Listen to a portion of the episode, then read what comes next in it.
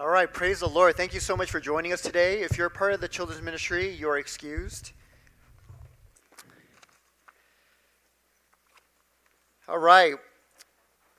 Well, I'm going to be doing announcements today. If you're here for the first time on this Memorial Weekend, thank you so much for making time. I know you could have been traveling, uh, vacationing, doing many things, but thank you for coming to worship with us. If you're new uh, here in person, please go and uh, get a Connect card if you haven't been handed one already. Fill that out, drop it off in the black box in the back. It's a very simple way for us to stay connected, and you're, you're going to hear uh, more about things going on. If you're joining us online, uh, please go to our website. Uh, if you go to the top on the homepage, you'll see New Here. Click on that. You'll see an eConnect card, and then fill that out. Same thing. Uh, it's a simple way for us to stay connected. Um, just a few announcements, but um, the big one is Malawi Missions fundraiser, but we're going to be going to Malawi in about a month. I can't believe how quickly it's coming up. Uh, but we have about a team of seven people, and you're going to be meeting them uh, very soon. We're going to invite them up, not today, uh, but in a week or two to pray for them and to uh, send them off. Um, and then they're also going to be sharing more about um, a fundraiser that we're going to be doing. But if you want to support the team, uh, we have a fundraiser. We're going to actually have uh, a couple, but we have one coming up tomorrow. So if you like hamburgers and eating, and at the same time supporting missions, and this is for you, but come out to Habit. But we're going to be meeting uh, tomorrow. Uh, there's a window of time between 4 to 8 p.m. Just go to the Habit Burger at Central Plaza take this flyer. Um, you're not going to get one there. You have to take one to the place, but then show them this when you purchase your meal. They're going to scan it, and then 20% of whatever you bought will go to our missions. Amen? So praise God for Habit Burger. But please go there, buy a lot of food, and then donate to the church. Okay, amen. Or to the missions team. So don't forget this flyer. Please take it. Uh, and if you haven't gotten a flyer yet, you can also get an e flyer. Just email me talk to one of our leaders. You should have gotten one already if you're on our email list. Okay, so that's tomorrow between 4 to 8 p.m. at Habit. Okay, another announcement is if you want to give directly to Malawi Missions, uh, you don't need to buy hamburgers or do anything, uh, but another way is to just give directly to the missions team by uh, going to our website. You can just go to the, the Give page along the top of our homepage. You'll see Give. Click on that. Uh, there's a very simple way. You could just give a one time donation um, through PayPal. And under special instructions, just write Malawi missions. And then we will receive that and we'll know exactly where to put those funds. All of it will go to the Malawi missions. So you can do that, or you can just write a check and send it to our office over here at 4062 Brockton Avenue. But just write a check, um, make it out to the Promise Church, and then on the memo, write Malawi missions. So if you write Malawi missions, again, we'll know exactly where to put that. All of it will go to the missions. Okay, uh, another announcement is prayer gatherings. Uh, we have prayer every Wednesday online. Please join us. All you have to do is like click a mouse, right? And then you're going to be right there. We meet on Zoom to pray together. We pray for everything ourselves, our families, our church, our community, the nation, uh, all around the world, issues that are going on. We pray for everything. But please come out. Uh, we need prayer. How does the saying go? Much prayer, much power. Little prayer, little power. So please come out and join us in prayer every Wednesdays at 7. And then finally, uh, this past Friday, we had an outreach to the shelters. We've been doing this for many years, but guest chef, thank you for everyone who participated. It was a blessed time. We served about 70 uh, residents who are at the shelter, and we had a wonderful lasagna dinner. dinner. So praise God. We'll have another one coming up in about a few months. Keep your eyes open for that. Okay, with that, open up your Bibles to Revelation chapter 1. And we're going to be starting a whole new series. Praise God. All right, Revelation chapter 1, 1 through 20. You know, um, as you open up your Bibles to that passage, I actually wanted to um, say something briefly and then say a prayer. And um, yeah, sometimes I kind of debate whether to really highlight things that are happening in our nation, but I really feel we need to pray for this one. And uh, many of you guys know, but there was a terrible shooting in Texas this past week. Uh, but 19 elementary school age kids lost their lives. Uh, I've been covering or watching the stories um, that are coming out, as, along with two teachers. And this is the third shooting in a series of shootings in just a few weeks. And so there's something really terrible happening in our nation. Um, but on May 14th, there was a shooting in Buffalo, New York 10 people lost their lives at a grocery store. Most, most of them were African American. The very next day, a Taiwanese church right here in Orange County, uh, they had a shooter come into their church meeting right after their service. They were fellowshipping, eating, just worshiping together, and somebody came in and started shooting people. And then just a week after that, this terrible shooting at the elementary school. And in case you're wondering, oh, this is just really random, this year alone, there have been over 200 mass shootings in our country. And a mass shooting by the government is defined by three or more victims. Over 200 in just this year. So I know there's a lot of talk about, you know, reforms and mental health and all of that, and I'm open to all of that, but we know that there's a much deeper problem. Right? There's something much deeper going on. So I just wanted to say a prayer. Um, so just join me in prayer, and then we're going to get into our word.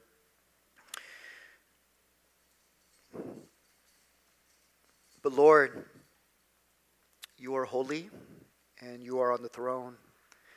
And Lord God, um, yeah, we're just really blessed to be able to come and freely and openly worship you. But along with those freedoms, Lord God, uh, there have been terrible tragedies. People taking advantage of people's freedoms and taking people's lives. And these aren't just random occurrences. Oh, people got unlucky. That's what I hear a lot. Oh, they were just unlucky. Wrong place at the wrong time. But Lord God, but this is much more than that. And whatever problems that this nation is facing, it goes all the way down to the roots as people have fundamentally left you, they have fundamentally left the restraints that you have put in place for society to function. We're in the very midst of a upheaval. People are casting off restraints. And this is some of the fruit of that, the terrible fruit. And so, Lord God, we just want to bring the situation before you, Lord. And there are so many people grieving. Their lives are completely devastated. And there are people, even right now, this is not a normal Sunday for them. This is not a normal week for them. But their lives have been completely ripped apart. And so we pray for them. We pray that many of them, if not all of them, will turn to you, God, that they will find the solution and the peace only in you, God. Ultimately, it's only in you. So, Lord God, please. And I pray, Father God, that you will bring healing, that you will begin to mend all the things that are ripped apart, Father God. Lord, I can't even imagine the most recent shooting of, of families losing their little children, God. Just third, fourth graders. Just innocent babies. So, Lord God, please, Lord God, have mercy. And Lord God, have mercy upon our nation, God, truly, please. And protect this church as well, Lord God. That thought has crossed my mind. I mean, is it really just luck? But Lord God, please protect us as well. Protect all of the churches in this nation. Father, please bring a revival, Lord. I don't see any other answer other than a revival. People need to come back to you. So, Lord God, we trust you. We thank you. In Jesus' name we pray. Amen. Amen. Okay, let's look at Revelation 1 1 through 20. All right, so good to look at God's word. Okay, if you're joining us here in person, it'll be up on the screen behind me. If you're joining us online, it'll be on the screen at home. But Revelation 1 1 through 20.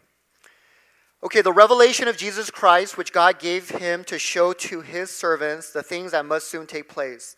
He made it known by sending his angel to his servants, John, who bore witness to the word of God and to the testimony of Jesus Christ, even to all that he saw.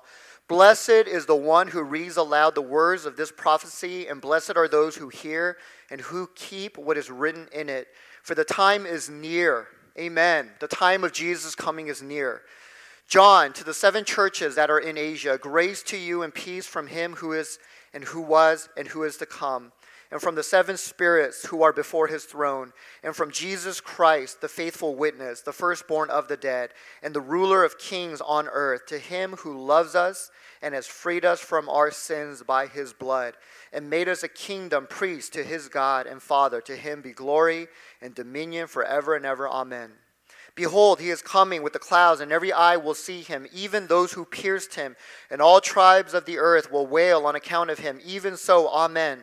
I am the Alpha and the Omega, says the Lord God, who is, and who was, and who is to come, the Almighty.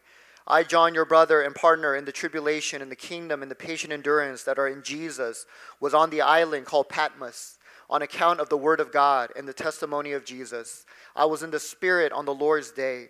And I heard behind me a loud voice like a trumpet, saying, Write what you see in a book and send it to the seven churches to Ephesus, and to Smyrna, and to Pergamum, and to Thyatira, and to Sardis, and to Philadelphia, and to Laodicea. Then I turned to see the voice that was speaking to me, and on turning, I saw seven golden lampstands, and in the midst of the lampstands, one like a son of man, clothed with a long robe, and with a golden sash around his chest. Verse 14. The hairs of his head were white like wool, as white as snow. His eyes were like a flame of fire. His feet were like burnished bronze refined in a furnace, and his voice was like the roar of many waters. In his right hand he held seven stars. From his mouth came a sharp two edged sword, and his face was like the sun shining in full strength. When I saw him, I fell at his feet as though dead. But he laid his right hand on me, saying, Fear not, I am the first and the last and the living one. I died, and behold, I am alive forevermore, and I have the keys of death and Hades. Write therefore the things that you have seen, those that are, and those that are to take place after this. As for the mystery of the seven stars that you saw in my right hand, and the seven golden lampstands, the seven stars are the angels or messengers of the seven churches, and the seven lampstands are the seven churches. Amen. Let's pray. Father God, you are the Lord over the church. You are the Lord over this church, Lord God, and we know that, Lord, you are constantly and always speaking to your church, and I pray that you would speak now. You have a message for your church, and I pray that you would, Father, make it clear, that you would open our hearts. Lord God, we submit ourselves to you. You are the Lord. We worship you. Lord God, if we're here for any other reason than to hear from you, and to be with you and worship you, then Lord God, take that away. Whatever distractions, and let us, Father, focus fully now on you, the risen, glorified Christ. You are the head of this church. You are the great I am. And you speak. So, Lord God, please, Lord God, speak through my unworthy mouth. Like Isaiah, Lord, I am a man of unclean lips, among a people of unclean lips. But, Father, you still have mercy. So please speak, Lord. We thank you. In Jesus' name we pray. Amen. Okay, like I said earlier, I'm excited to start a whole new series today. So praise God, we're finally through spiritual gifts, but we're not done. You're going to be hearing more about spiritual gifts. But in the meantime, we're going to be looking at the first three chapters of Revelation. So maybe one day I'm going to preach through the whole book. But for this series, we're just looking at chapters 1, 2, and 3. And the series is called The Seven Letters to the Church. And so we're going to literally look at the seven letters that Jesus gave to the church. And even though this is a new series, we're going to be continuing our focus on the theme this year, which is what? Be the church, right? So we're going to be continuing to look at being the church. Except now we're kind of shifting our focus onto a unique perspective, which is the revelation of John the Apostle. So we're not coming from Paul's letters or just something that maybe I read in a Christian book, but we're looking at this unique perspective of revelation. But why revelation? Maybe some of you guys have never heard a sermon series through Revelation. It's actually kind of rare to study Revelation in the church these days. But why Revelation? Well, Revelation was a message from God to his church during troubled times. Okay, I want to make that clear. This was not during honky dory, happy times, but this was during troubled times. It was written by a persecuted pastor to a group of struggling churches at a time when Christianity was being marginalized, hated, and attacked. And if that sounds familiar, I'm going to say a little bit more about that later. But the church was being marginalized, hated, and attacked. So that was the situation of the early church at the very end of the first century. So this letter was written around 90 AD. And towards the end of that first century, the Roman Empire was really cracking down on the church. And in this context, God appeared to John in a vision and told him in a very loud voice. And so you see this in chapter 1, verse 11. Write what you see in a book. Very direct command. Write down what, what you're going to see and send it to the seven churches to Ephesus, Smyrna, Pergamum, Thyatira, Sardis, Philadelphia, and Laodicea. And so these seven churches, they're all in Asia Minor, which is modern day Turkey. And so in a little bit, I'm going to uh, put up a map, or at least AV team will, and then you're going to see where the churches are. They kind of circle around Asia Minor. It was the postal route along this one route in Asia Minor. But this is, uh, these are the churches that John was commanded to write to. And so, John, when he began to see this vision unfold before him, while he was on this island, he began to write it down, and that's why we have this book today. Revelation is here because John obeyed this command. So John didn't write this, it was given by God. John just wrote down what he was told. So John the Apostle is the author. We accept that because John, or I'm sorry, Revelation itself says John is the author. Four times it says that, three times in chapter 1, once in chapter 22. The early church tradition also said John the Apostle was the author. So all the early church fathers for the first 200 years said John is the author. So there's no reason to question that. We accept it. John the Apostle is the author. And John wrote this letter when he was exiled to the island of Patmos. It says that in verse 9. And Patmos was a very tiny island off the coast of Asia Minor in the Aegean Sea. It was only about 10 miles long, 6 miles wide, 30 miles, square miles. That's it. Just a small piece of land in the middle of the sea. And I want to actually put up a map right now so you get a quick visual of what it looks like. There it is, right there, right off the coast of Asia Minor, and then th- those are the seven churches right there along the postal route. So John's on that island being commanded by God to write letters to all those churches right there, which he, by the way, was overseeing. He started Ephesus, he was the pastor of that church, and then later on, out of Ephesus, all those other churches got planted. They got started out of Ephesus. So John was the pastor or the bishop overseeing all these churches, but he was exiled. So here he is on the island of Patmos, which is basically a prison colony of Rome. There was nothing special about it. There were about 50 of these prison island colonies. And John the Apostle was sent to Patmos as a criminal. And he would have been an old man when he arrived at that island. He would have been about 90 years old. According to the archaeologist Sir William Ramsay, a typical prisoner on that island would have been flogged before he got sent there or as soon as he got arrived, and then he would have been chained the entire time. He would have been forced to do hard labor under the whip of a taskmaster. And we, he would have had very little food, very little clothing. He would have slept on a bare floor, probably within a cave. But those are the circumstances John lived in. And that would have been tough for a 20 year old, but imagine enduring that as a 90 year old. So John was here on this tiny island suffering. But why was John sent there? Okay, what was his crime? Well, his crime was he was committed to preaching and declaring Jesus is Lord, not Caesar is Lord, not the Roman emperor is Lord. And for that crime, the Christian church became public enemy number one by the Romans. And this is why at the close of the first century, we see the church struggling. So John was preaching this message, the church was preaching this message, and they became the enemy of Rome. And they were being persecuted. They were seen as troublemakers, disloyal, odd. They were strange to the Romans. I heard that the Romans even accused them of being atheists, which is very bizarre because they didn't worship all the Roman gods. They were accused of being atheists or even accused of being cannibals because Jesus talked about eating his blood, drinking his blood. So they were seen as very odd and also as a threat. So the church was living in very troubling times. And even though we shouldn't equate all the troubles we're facing today with the early church because things are different, I don't think it's too hard to see the similarities, right? Even as I talked about how the church was being marginalized, hated, seen as very odd, they were even being attacked, you can kind of see parallels today. But the Christian church today is also increasingly seen as troublemakers, as disloyal okay, to the cultural narrative. We're seen as very odd, even a threat, by the pagan culture. So, more and more, I've heard this, but Christians are told, hey, you're on the wrong side of history. Have you heard that? But Christians are told that all the time nowadays.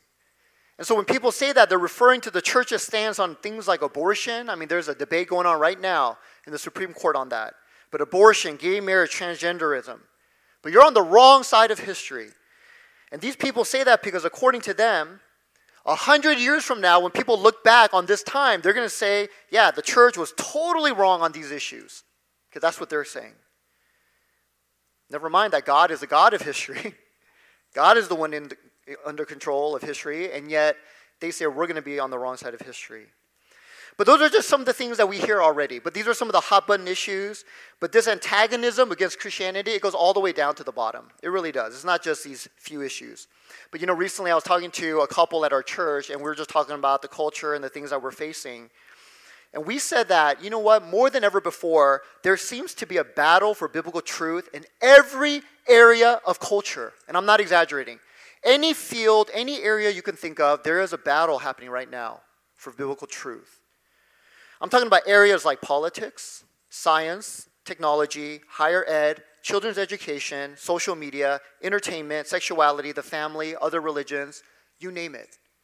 Okay, whatever you could think of, some area, some field in our culture today, there is a battle raging for biblical truth. And so if you're just simply living as a Christian, and again, I can't remember a time like this when I was growing up. Okay, you're not even like this extreme. You're not even out there sharing the gospel. You're just a Christian, living your life trying to follow the Bible, be faithful to Christ, you're going to encounter some, some, some form of battle in these areas. And there's even a battle for biblical truth within the church. So it's not just stuff out there, but it's happening even inside the church. You know, I shouldn't have to convince you, but if you've just been aware of what's going on, but for over 20 years now, there's been a rapid decline of the church in America. Okay, if you're not aware of that, then you haven't been paying much attention. But more and more, this is obvious, but the church has become worldly and weak, self centered. Okay, the church is in trouble. But we hear about Christian leaders falling on a regular basis. It's not even a surprise anymore. I remember back when I was in college or younger, it's like, oh my gosh. But now it's just like, oh, okay. It's just so normal. But the most recent example is I heard that the senior pastor of the global Hillsong Church, do you know how big that ministry is? He was called the global pastor. That's how big. You know that when you go from senior pastor to global pastor, okay, you made it big, right? But he was the global pastor of the entire Hillsong movement around the world. Well, he had to step down because of misconduct towards multiple women. But they found out, yeah, this guy, he's not, he's not doing what he should be doing. And they told him he had to step down. So this is happening on a regular basis. False beliefs are also growing. But I remember reading a survey by Barna some years ago, but it found that the majority of Christians in America, they don't even believe that Satan and the Holy Spirit exist. And these are Christians. I remember reading this article that came out in 2020, and the title, it just said it all. But new Barna poll, the Christian church is seriously messed up. Like, wow, okay, I'm going to read that. But the Christian church is seriously messed up. And this article went into all the false beliefs and the worldliness that is growing within the church. So these things are happening all within the church, but then there are also churches who believe the right things, right? Okay, I would never go to one of those churches that believes false things, but what about churches that believe in the right things? But even for churches that believe in the right things, more and more you are seeing churches that are not emphasizing the right things. You know, more than 50 years ago, Martyn Lloyd-Jones, one of my favorite preachers, but he was a pastor in the UK ministering to Europe. And Europe, by the way, 50 years ago is where America is today. And if you want to know where America is going to be in a few decades, look at Europe today. So Europe is always a little bit ahead of America. But he was ministering in Europe 50 years ago, which is very similar to America today. And this is what he said about false teachers the most dangerous person of all. He was a very, very wise and well known pastor, influential. So listen to him. The most dangerous person of all is the person who does not emphasize the right things, according to Martyn Lloyd-Jones. That's who you need to look out for. And he's absolutely right. Because that is the enemy's most effective weapon against the church. I mean, a heretic, an atheist, somebody who's shouting false beliefs. I mean, you see them from a mile away. But who do you not notice? Who do you not see? Who is the most effective tool of the enemy? Is the evangelical pastor who simply doesn't emphasize the right things. Is the Christian who does not emphasize the whole gospel and the whole counsel of God's word.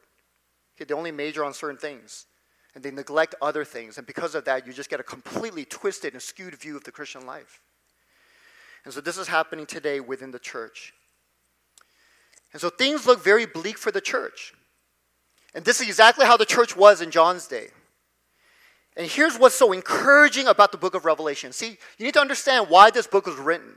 Okay, oftentimes when you hear the book of Revelation, you just think of like lions and you know weird animals and you know angels flying around and the tribulation and maybe you know people getting their heads cut off and like bizarre things. But we need to understand why this was written. But the reason why Revelation was written is given right at the beginning of the letter. Look at chapter 1 verse 1. Okay, what does this say? How does this entire book start? This is the revelation of Jesus Christ.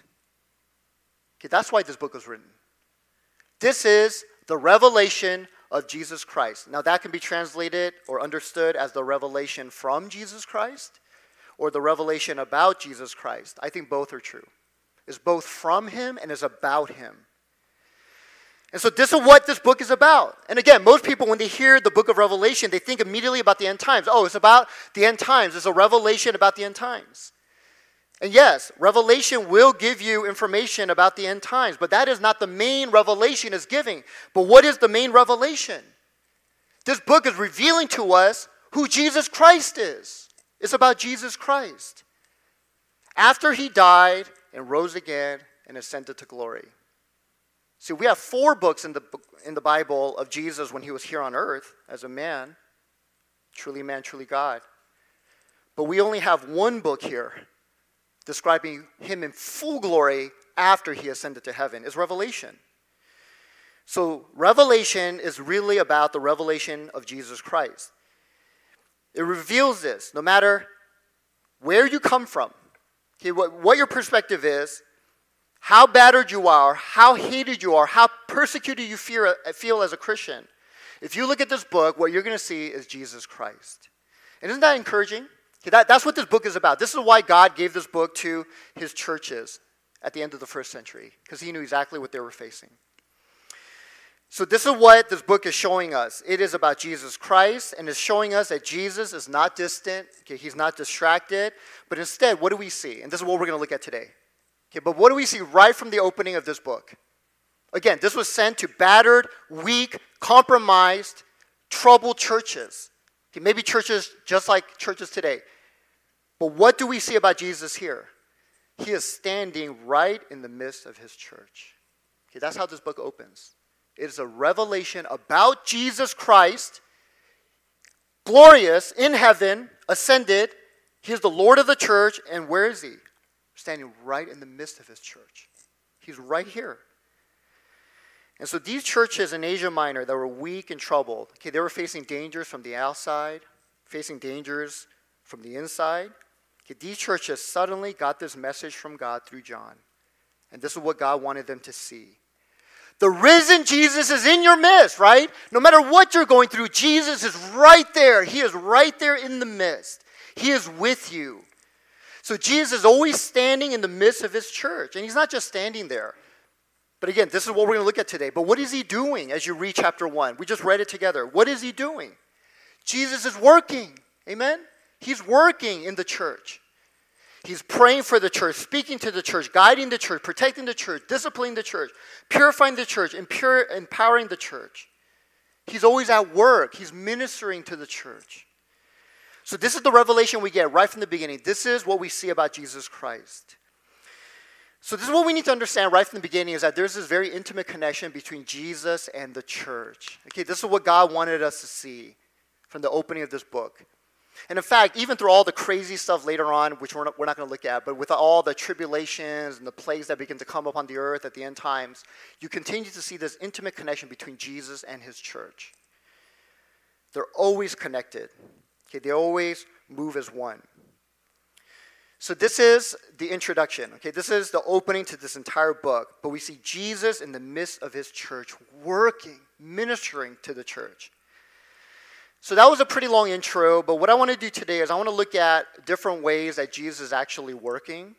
So then, in what way is he ministering? Okay, why, why is he here in the midst? What is he doing in the church? Well, there are a few different things that we see in this chapter. So, first, Jesus is here by his voice. This is the first thing we see. But we see Jesus' voice in the church. Look at verses 10 and 12. 10 through 12. Again, Jesus isn't calling from heaven, he's right here, and we see his voice. I was in the Spirit on the Lord's day, and I heard behind me a loud voice, like a trumpet, saying, Write what you see in a book and send it to the seven churches to Ephesus, to Smyrna, Pergamum, Thyatira, Sardis, and Philadelphia and Laodicea. Then I turned to see the voice. Okay, that's a weird expression. You don't see a voice, but that's what John said. Okay, that voice was so significant, right? Substantive. He's like, I gotta see this voice. you normally hear it, but he's like, I gotta see it.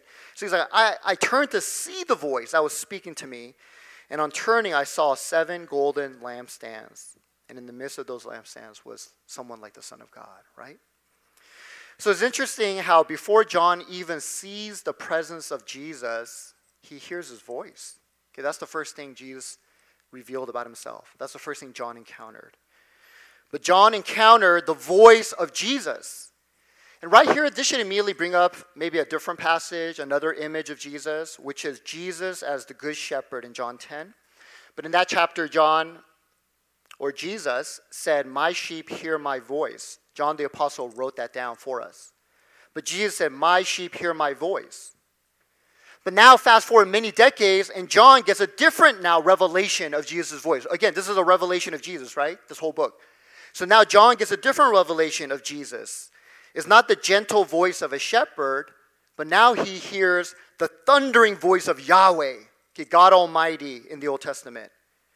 So John's understanding of Jesus' voice completely changed. Maybe up until this point, he only saw Jesus as, oh yeah, he's my shepherd. He's my good shepherd. I love when Jesus talks to me. But suddenly, his image of Jesus' voice completely changes. And so, in this moment, I believe what happened is the two different pictures of Jesus in John's mind, they came together. But on one hand, there was the picture of Jesus as the good shepherd with the gentle voice calling out to his sheep, bah, come here. You know, whatever shepherds do, right? It's like, come here, come here. And so there's that voice. I like, I'm glad you like that, Helen. But it's like, come here, come here. So there's that image of Jesus. And then here's this other image of, I know that the Lord has a booming, thundering voice. Every Jew knows that from the Old Testament. Yahweh, his voice, it strips the bark off of trees, it shakes the earth. That's what the Old Testament says in Isaiah. And yet now, in a single moment, those two pictures come together. It's the same person. That meek and mild and that gentle shepherd calling out to his sheep is the same person as the God of the Old Testament that strips bark off of trees with his voice. It's the same God. But there's a very different voice here. And so you see that? It's a new revelation of Jesus. And here, the voice of the shepherd has now become like a loud trumpet. In the Old Testament, a loud trumpet was usually heard for one thing it was a call to battle.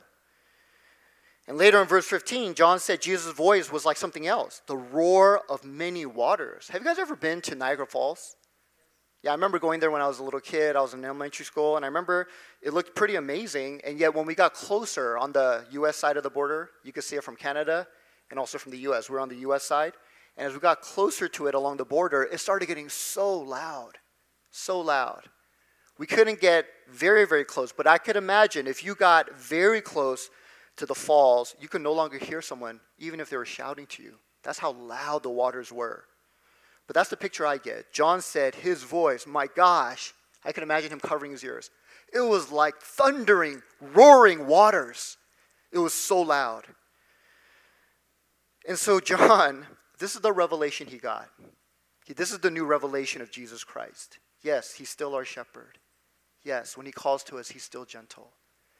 But when he speaks through his church, there is a thundering voice that goes throughout the church. Okay, that's what John is saying. Because Jesus is right here in the midst. But what does that mean? Because some of you guys might be thinking, oh, oh, okay, but I don't hear Jesus' voice like that. Okay, when I come to church, all I hear is you, Roy, shouting. But I don't hear Jesus thundering through the church or through the people's hearts. I, I don't hear Jesus in that way. So, how is Jesus' voice like a trumpet? How is it like the roar of many waters? Well, the answer to that is right here. Okay, this is how. Okay, how is Jesus right here in the midst and his voice is here, thundering through the church? Well, it's through the scriptures. Okay, what I mean is every time you open up the Bible in church and you read it out loud, and that's why I always like to read it together. And every time somebody teaches it faithfully out loud, what is happening is Jesus' voice is being heard. It is being thundered throughout the church and throughout people's hearts. And I'm not talking about my voice. I'm not talking about some you know, community group leader. I'm talking about what Jesus is saying in the scriptures. That is being thundered throughout the church. But the problem is that not everyone hears it. Because Jesus said repeatedly, you have to have ears to hear. Amen? Even right now, there are some of you, you're sitting here, but you don't hear it. And again, I'm not talking about my voice. All of you hear my voice. I try to make sure. I go, turn it up back there. you hear my voice, but I'm talking about you don't hear Jesus' voice. You simply don't. Because you do not have ears to hear. So Jesus repeatedly, while he was here on earth, and even now in Revelation 1, I believe what we're hearing is you must have ears to hear, because if you do, it's thundering. His voice is loud and clear. So just because you're faithfully reading the Bible or hearing what is being taught, faithful teaching on the Word of God, doesn't mean you hear Jesus' voice. Do you know how many P, uh, PhDs there are on the Bible? PhDs from secular universities. Many of them are not even Christian. Do you know how many there are? There are a lot. Yeah, I, I couldn't find out how many. I was doing some searching. But there are a lot. And these are people who have read the Bible, studied the Bible far beyond any average Christian. They would put you to shame how much scripture they know, and yet we know they don't hear Jesus' voice. How do we know that? Because they don't even believe in Jesus. They don't even believe that he's the Son of God, that he is the Savior. So even though they know the scriptures, they read it, they study it, they hear teaching on it, they don't have ears to hear. And unfortunately, a lot of believers are that as well. So you must have ears to hear. And this is just another way of saying you must have a heart that believes. See, every time we open up the scriptures at church and we read it out loud or you hear a faithful teaching from the scriptures, you need to have a heart that truly is receptive. You're open to the Word of God and you will believe it you will receive it. Here's another way to say it you need to have an appetite for the Word of God. You need to have a desire and an appetite to hear God's Word. Brothers and sisters, I'm being serious here because I know where the church is at in America, and I know where our church is even at times. And it is weak. It is in trouble, brothers and sisters. And I think this is one of the key reasons. Don't, please, don't look at programs and buildings and the size of the churches. That means nothing, truly. That truly means nothing. The church is in trouble, brothers and sisters, and it comes down to this. People do not hear Jesus in the Word of God. Why? Because they don't have an appetite for the Word of God. See, when they come to church, they don't have any desire to hear what God is saying in the Word. But rather, and I hear this a lot, people just want to hear something uplifting. Oh, I just want to hear something encouraging because I had a tough week. You know, they come to church going, you know what? I just need some help to be a better person because I got this issue in my life. You know, I kind of get into a lot of conflicts. My friendships aren't really working out. And so this is why people come to church. And again, those things can happen. I think they should happen in church. But the overwhelming desire that believers should have when they come to church should be I want to hear God. Amen. I want to hear the thundering voice of Jesus through the Word of God. That should be an overwhelming appetite in your heart. That's the person who has ears to hear. So, what does that mean, have ears to hear? You got to have that desire, brothers and sisters, when you come to church. You should come here not to, oh, yeah, I'm going to see some friends, do my Christian thing, and go home. No, I want to hear God speak to me. Today, I want to hear Him speak. Again, not Roy. Okay, please, if it's anything about me, ignore that. But I want to hear God in Scripture speaking to me through His Word. That desire, that expectancy to hear from God every time we gather, that is having ears to hear. Okay, is that clear? That is having ears to hear. And like I said earlier, the church is facing many challenges today. And the people in the church, they're not up for the challenge. Okay, they're not. Are you up for the challenge? Okay, are you going to be the banner, the soldier for Christ to reverse everything that's happening? Okay, I don't, I don't feel up for the challenge many times. And the reason why is because we are too weak spiritually. Okay, we're, we're too weak because we don't come and gather to hear and be fed the word of God. That's not our, that's not our appetite. In Deuteronomy 8 3, Moses said, Man does not live on bread alone, but on every word that comes from the mouth of the Lord. We're not eating. That's why we're weak. We're not up to the challenge, brothers and sisters. You know, when I think about what propelled my spiritual growth, because uh, I've been a Christian for a long time now, I'm getting kind of old, maybe 30 years walking with God. A lot of things mattered. Yeah, did community matter? Yeah, community mattered a lot. Did serving God, getting opportunities? Yeah, that mattered. That helped me to grow. But you know what mattered more than anything else? It's what I'm talking about. It's hearing God speaking to me and coming to know God intimately through the pages of Scripture. Okay, that is what propelled me in my spiritual growth.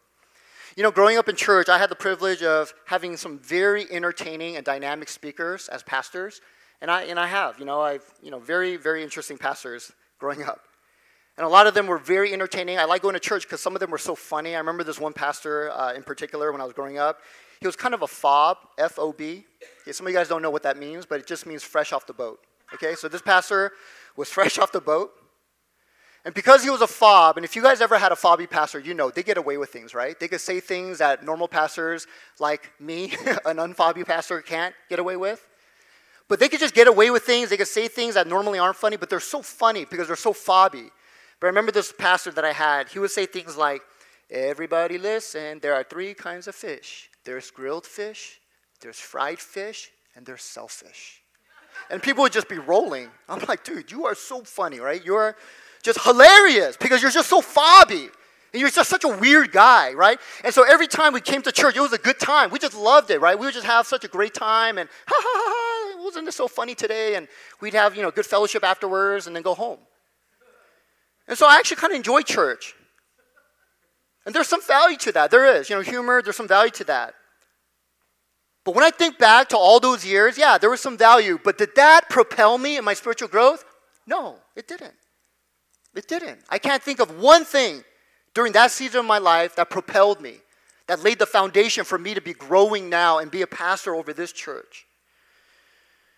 So then, what caused me to grow when I began in ministry, when I began my walk with God? What, what caused me, propelled me in my faith? It was just one thing. By God's grace, having this hunger, this appetite for the Word of God. It really is.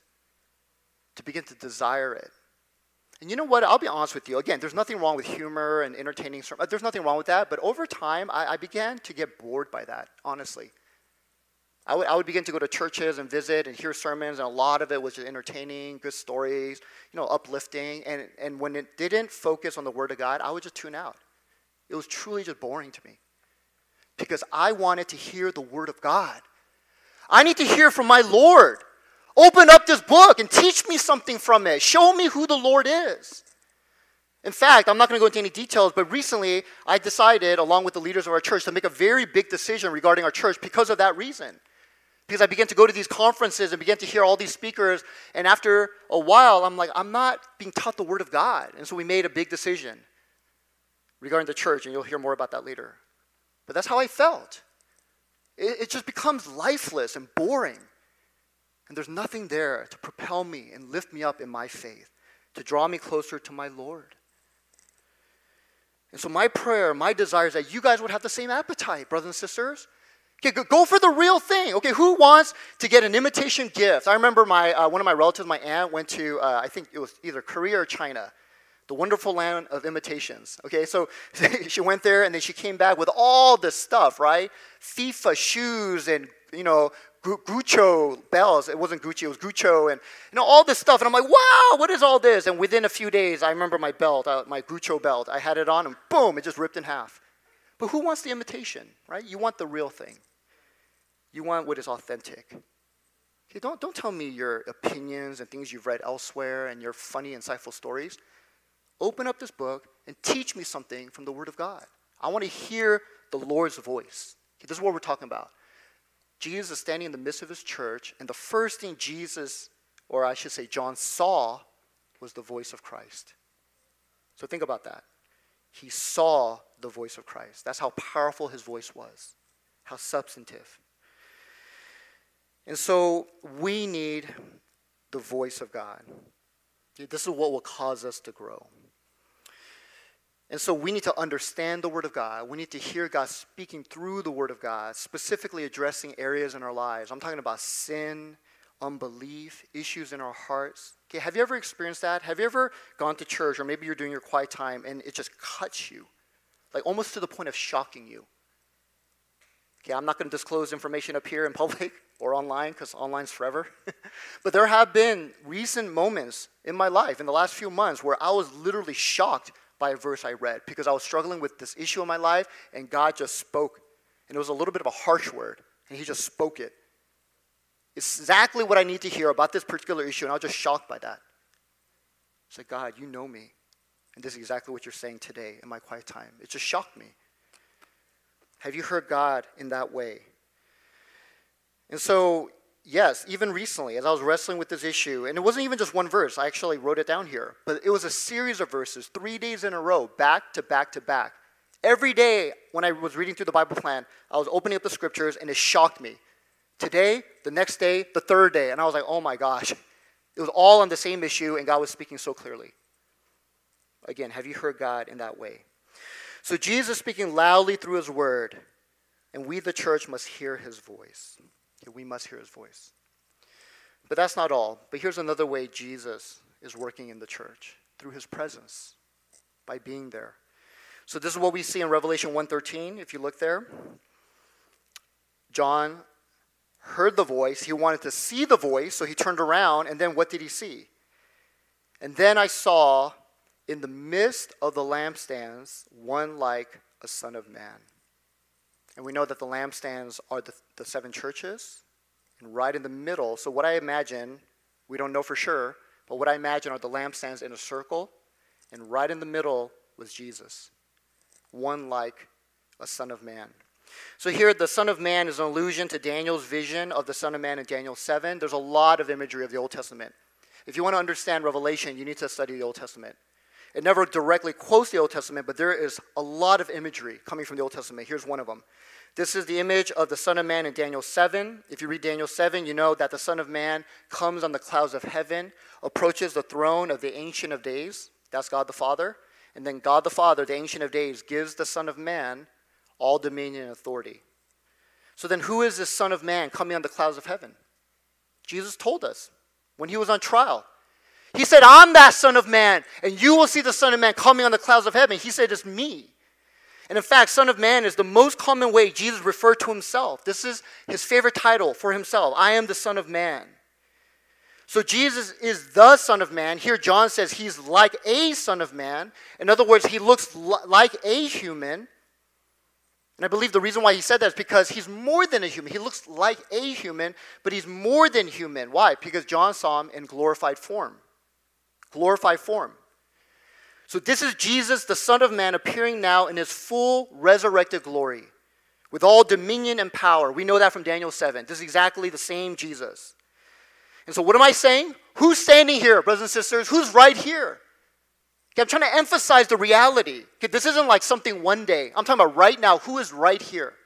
Is this Jesus, the Son of Man? He's right here. Okay, I, I sense him. I don't even have to sense him. I know he's here because the Bible says it, but I also sense him. He's here.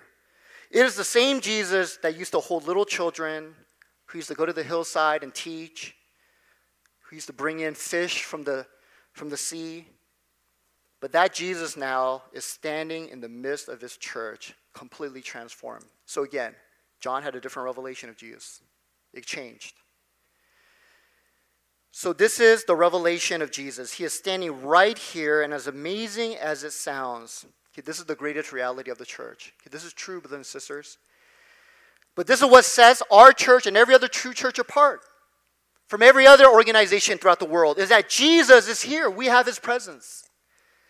So we need to understand this in our minds. Okay, we need to see this revelation as well. We need this revelation.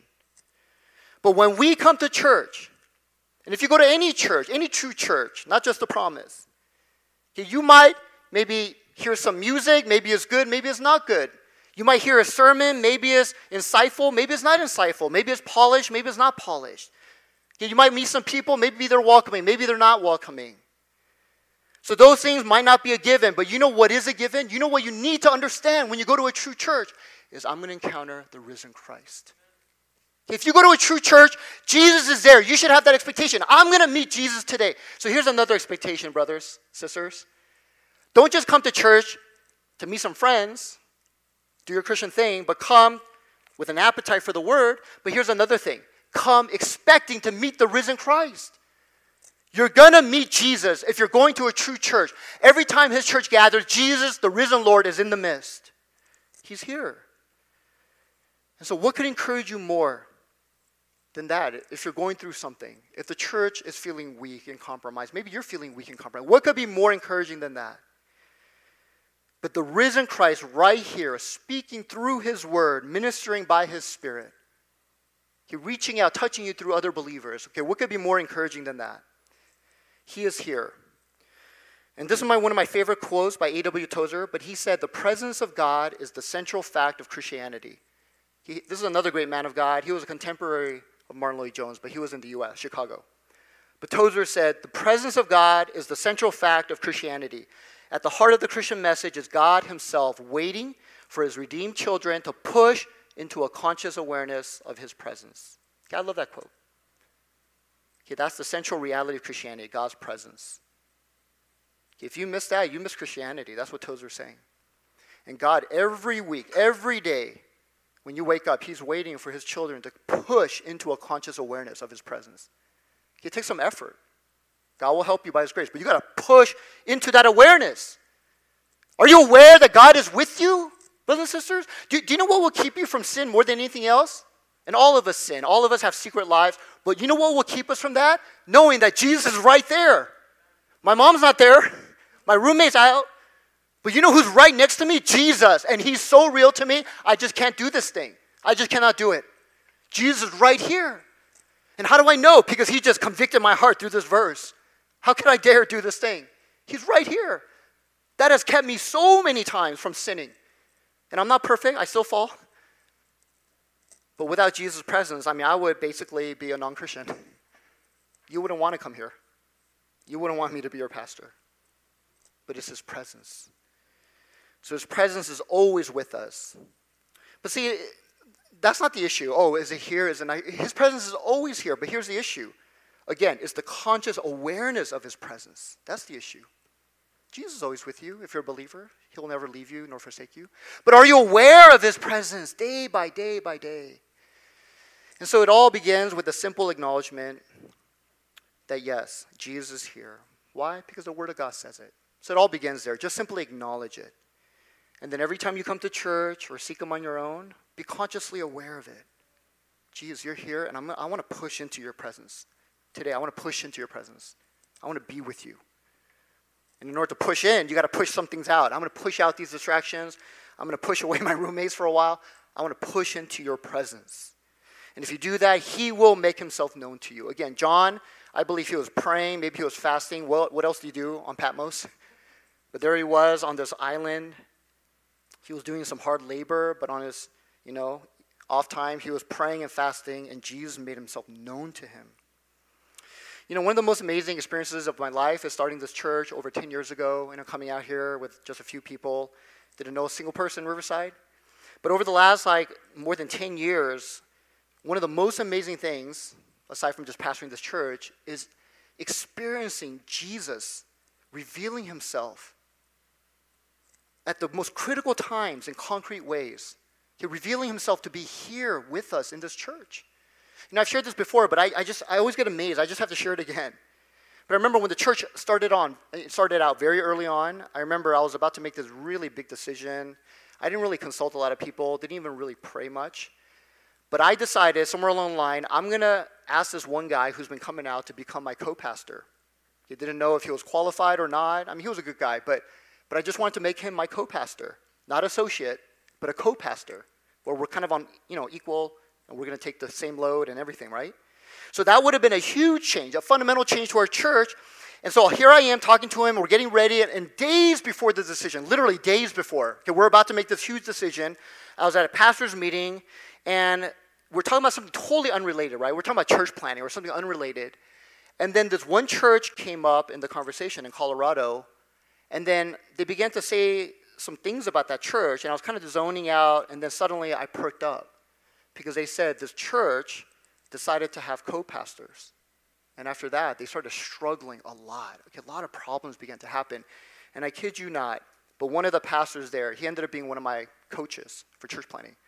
But he looked straight at me. I don't know why me. I mean, there were like a dozen pastors there, but he looked straight at me And he says, In all my years of coaching and consulting churches, I've never seen co pastoring work out. I wouldn't do it. he said that looking straight at me. I'm days away from getting a co pastor. And I completely put the brakes, completely stopped it, and that guy eventually left.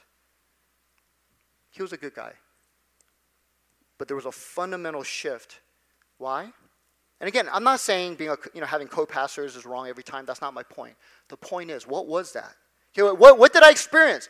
Jesus showing up.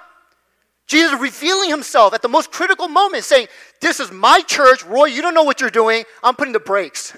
Amen? That was Jesus showing up. Out of all those pastors there, he looked straight at me going, I wouldn't do it.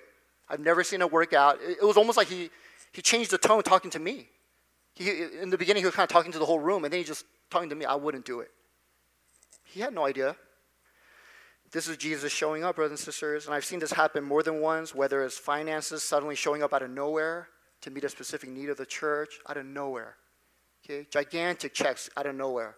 Specific answers to prayer for a specific leader, and then they show up. Like, I've just seen this again and again. Jesus reveals himself.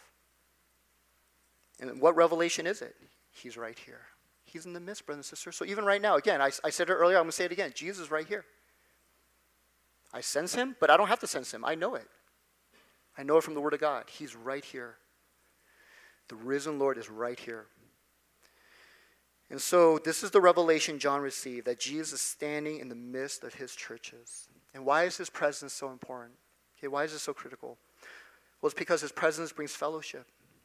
The whole point of our salvation is that we would be with him forever and ever, that we will glorify God and enjoy him forever. How do you do that without his presence? You need his presence. His presence brings guidance. I just mentioned an example of that. His presence brings strength. His presence brings comfort and reassurance. You know, many of you guys are in the medical field, but I heard that more and more end of life hospice care is being taken from facilities and moved into people's homes, the patient's home. Maybe that's just true all the time now, but I heard that change is happening. And it's very understandable because what could be more strengthening and reassuring for a person who's dying than the presence of their loved ones? See it's presence, right? Presence. And what could be more reassuring to a struggling, dying church than the presence of Christ? See, this is why John was given this revelation. John, tell the churches, remember all those churches? They're weak, they're compromised, they're struggling, they're being persecuted. Tell them the revelation. I am in the midst. And so there are many things that Jesus' presence brings to the church. He is always at work. Along with this presence comes many things, and this brings us to our third point Jesus' work for the church. So look at verses 13 through 16. And in the midst of the lampstands, one like a son of man, clothed with a long robe and with a golden sash around his chest. The hairs of his head were white like wool, as white as snow. His eyes were like a flame of fire. His feet were burnished like burnished bronze, refined in a furnace and his voice was like the roar of many waters. In his right hand he held seven stars. From his mouth came a sharp two edged sword, and his face was like the sun shining in full strength. So, this is John's first vision of the risen Christ glorified. Okay, mighty in power, majesty. This is his first vision in this book. And each of those descriptions of Jesus, so we learn what he's wearing, we learn what he looks like, but each of those descriptions represent a ministry that Jesus is doing to the church. You know, before I would just read that going, oh, wow, Jesus looks weird. He's cool. You know, he looks cool. But, but the Bible, everything that it points out about Jesus is somehow connected to the church. They're inseparable. You got to understand that. Everything about Jesus' appearance and his clothing is connected to the church. And so each of these descriptions could be an entire sermon, but we don't have time. I just saw my clock. It's almost 12. We end at 12. okay, so we're running out of time. We have like two minutes. Let me try to do this in two minutes. But each of these descriptions represent a ministry that Jesus has to the church. So, first, a long robe with a golden sash around his chest.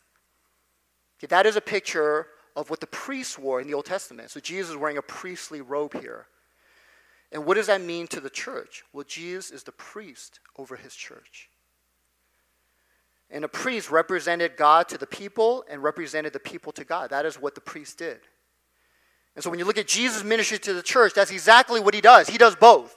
He did both on the cross, he represented us to God by taking our place, and then he represented God to us by being truly God dying for us. He showed us who God is. And so he did that on the cross, but now he's still doing it. He's still doing it right now. Okay, how? Well, he's relating to us in our weakness, he's praying for us. Okay, day by day, he is redeeming us. Hebrews 2 17, 18. Therefore, he had to be made like his brothers, talking about Jesus, in every respect, so that he might become a merciful and faithful high priest in the service of God to make propitiation for the sins of the people. For because he himself has suffered when tempted, he is able to help those who are being tempted. So, do you see that? Jesus, he's not just standing around, oh, I'm here, I'm in the church. But there are things that he's doing, and one of the things he's doing is he has the priestly robe on. He is a priest, he is ministering. So, do you want to be ministered? You got to come to church and expect Jesus to encounter you. He's going to minister to you as the priest. He knows your weakness, He knows your struggles. He knows the way you condemn yourself and beat yourself up. He knows all the ways that you hide and you're not honest about your failings before others. He knows all of that and He has compassion. Why? Because He's our high priest. And He represents us to God and He represents God to us. He's our high priest. So that's the first thing. The next thing we see is that he has hair on his head that is white like wool, as white as snow. His eyes were like a flame of fire. So here we're getting a description of what Jesus begins to look like. And this is revealing Jesus' wisdom and watchfulness over the church. And again, this is an allusion to Daniel 7 of the Ancient of Days. This is God Almighty sitting on the throne with hair as white as wool and eyes blazing like fire. And this is Jesus. Again, it's the same thing as before. The two pictures become one. Is Jesus? This is Jesus. And so Jesus now is this God Almighty in the Old Testament and his wisdom and his watchfulness over the church. And so I mentioned earlier how Jesus reveals himself okay, to the church. How? Through guiding us, okay, his wisdom, going back to that story again, I mean, gosh, I had no idea what was up ahead if I made this decision, and yet Jesus, in his wisdom, his great sovereign wisdom, stopped it. Why? Because he knew he's wise. But not only that, but he saw, right? He's watchful. I know for a lot of us, we don't like that. It's like, oh, God sees me. And the reason why we, we don't like that is because we see our sin as something fun, maybe something that I want to hold on to. It gives me, you know, freedom to do certain things. But the more you understand what that sin really does in our lives, we, we welcome his watchfulness. You know, I remember back when our kids were really little, we wanted to only send them to preschools that had a camera. And the reason why is because we wanted to watch them, right? While I'm in the office, while my wife is at work, we just wanted to log onto our phone and watch our kids. And later, when we told our kids, they were about maybe two or three, they liked it. They're like, oh, you're watching me? they really liked it. And so when our children are innocent and young, they welcome that. That's the way we should be. We should welcome his watchfulness. But that's what this shows us here. He had eyes like flaming fire, his hair was white as wool. But not only that, but we see that his feet were like burnished bronze, refined in a furnace, and his voice was like the roar of many waters. And here I believe is showing us the discipline of Christ, the way he disciplines the church, and why do I say that? Well, the reason why is because feet in ancient times, especially the feet of the king, were always signs of judgment. See, if you're called to, into the king's throne room and you did something bad, he would be up on his throne and you would kneel before his throne. Why? Because the feet of the king were always above you, representing judgment, his authority to judge you. That's what those feet represented. They were above you. That's why they always kneeled before the throne. And so here, Jesus' feet represented the same authority and his judgment over sin in the church. This isn't to, towards the world, that's later. This is in the church. But it's not just feet, but it says the feet are bronze, burnished bronze, glowing, because they've been heated up. Have you ever seen metal heated up? It's glowing. And so, what does that represent? That represents absolute authority to stomp out sin, to judge sin in the church. It's not like human authority, this is absolute authority. And so this is Jesus' ministry in the church. He will stomp out sin. And I see this with a lot of fear and trembling, but ever since COVID hit, I feel like there's been a lot of shaking of the church. Don't you feel that way? But ever since COVID hit two years ago, I feel like there's been a lot of things exposed within the churches sin, you know, pastors committing adultery, churches you know, going the wrong way, having false doctrine. I mean, all kinds of stuff is being revealed. And again, I say that with fear because we might not be exempt. But what I believe Jesus is doing is that's exactly it. He is bringing judgment upon his church. See, this is his ministry. This is his ministry.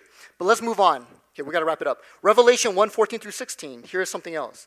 In his right hand, he held seven stars. From his mouth came a sharp two edged sword, and his face was like the sun shining in full strength. And so here you see Jesus' protection over the church, and that's symbolized by the sword coming out of his mouth. It's very interesting, but in Roman times, the Roman sword looked like a tongue. So maybe it's kind of a illusion there. But if you look at a Roman sword, it kind of looks like a tongue, but this is Jesus' sword coming out of his mouth. And what does that symbolize? His protection. How do we know that? Look at chapter 2, verses 12 through 15. I don't think it'll be up there. But it says, To the angel of the church in Pergamum, write the words of him who has the sharp two edged sword. I know where you dwell, where Satan's throne is. And then he talks about how a few of you have stood against the Nicolaitans who have false teaching. And Balak, the sons of Balaam. Who are these people? I don't know, but they're false teachers. But Jesus is saying, I'm coming against all the false teachers within the church, and I'm going to protect you. How? With the sword coming out of my mouth. Do you see that imagery there? So this is saying Jesus' protection is here. So Jesus, he's protecting the church. Okay, if you're a wolf in sheep's clothing, and I don't put that past anybody, but if you're truly a wolf, okay, you're not here to grow closer to Christ and worship Him, but you're here for other things, and you're spreading false things, Jesus will come towards you, the sword of His mouth. Amen? And it's to protect the church and hopefully bring you back. But this is His ministry. And then, of course, His face, shining like the sun in full strength, is the glory that He has over the church. So Jesus not only is working, but he will shine his glory upon the church. Why? So that all the world may know who we worship and be drawn to that. There is a glory inherent in the church. Again, don't look at size, don't look at building, don't look at those things.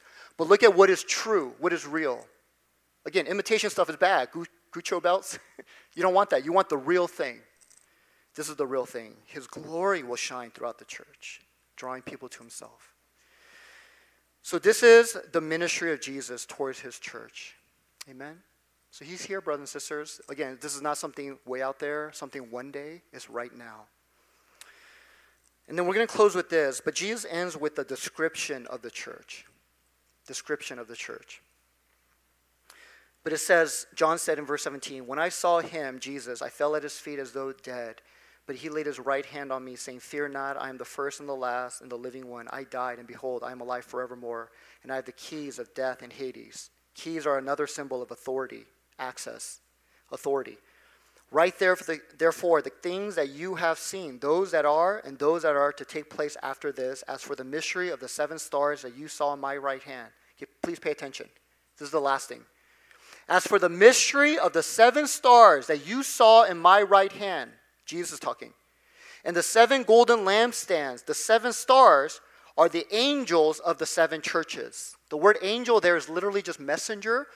So there are different ways to interpret that. It could be literal angels, like angelic beings, or it could be just kind of the spirit of the church, like the essence of the church.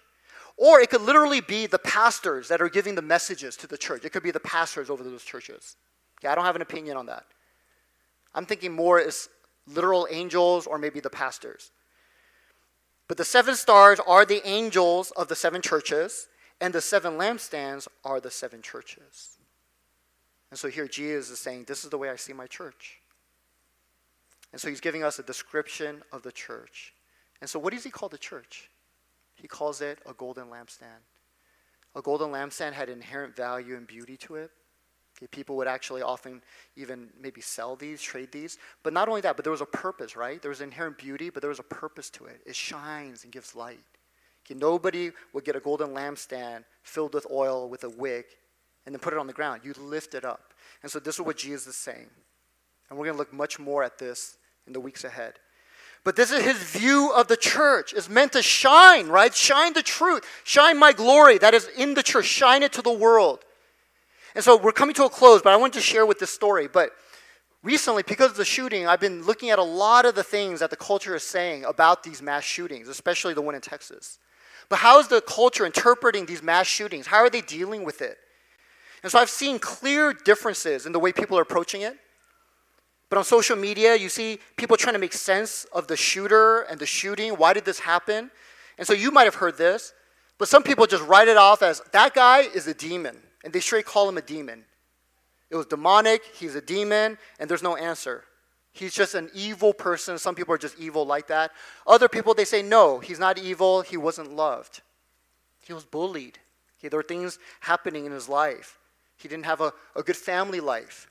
Other people, they talk about gun control. Okay, forget about the guy. Maybe it's the laws and the policies. And other people, they talk about mental health. We don't have enough resources. So, so you, you see different people trying to answer it in different ways. And I'm open to that. I mean, some of those things can help. But as believers, I think we can confidently say, but we have a better answer. Amen? We have a truer answer. See, this is the lampstand that's shining, but we have a truer answer. Do you know that the Bible and the gospel is always more nuanced than the, than the culture? I've said this before. But always. The culture tends to see the Bible as very simplistic, as a myth, it's fictional writing. I mean, it's for kids, right? Noah's Ark. And yet, when you really understand what the scriptures are saying, when you hear the voice of Jesus, it's always more nuanced, more accurate, more true than what the culture is saying. So, for example, the Bible never calls human beings demons. Never. No human being is a demon. Why? Because human beings are created in the image of God. We can reflect God's glory, His attributes. And yet, the Bible says, but we're not just in the image of God, we're shattered, we're ruined. I love the phrase ruined palaces. We're like glorious palaces that have been ruined, graffiti everywhere, windows are broken. That's the Bible's view of man, mankind. Isn't that more accurate? Than, oh, he just wasn't loved. Oh, he's a demon. Write him off. The Bible is always more nuanced. And so, what am I saying? Ultimately, who has the answer, brothers and sisters? We do. We do. We have the answers. And so, this is what John saw the revelation of not only Jesus, but then Jesus saying, This is my church, the golden lampstands. Amen? Okay, let's come before the Lord in prayer, and we're going to wrap it up. But this is who we are. And starting next week, we're going to look directly at Jesus' letters to the church. Jesus had a lot to say about the church. So, Lord God, we just worship you, Lord, and we, we love you, Father.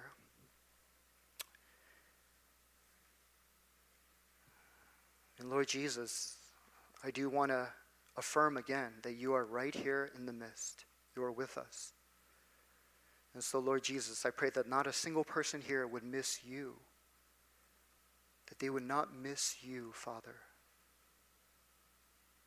That they wouldn't come here for any lesser reason than to be in your presence and to hear your voice, to encounter the risen Christ. To come here for any lesser reason would be like going to like a five-star Michelin buffet the best food you can imagine and then just eating the fish crackers and going home. Lord, let us not be like that. We want the full meal. We don't want the imitation, we want the real thing. So, Lord God, thank you so much, Jesus. We worship you. Jesus, I honor you and I glorify you. You are the head of this church.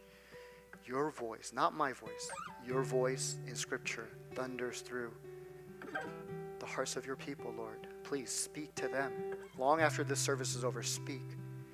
Shock them. Lord, sometimes I think we need to be shocked from time to time. Shocked out of sleep, shocked out of apathy, slumber. Oh my gosh, God knew that? God's real? God heard that prayer? Please, Lord God, thank you. In your name we pray. Amen. Amen. Stand worship.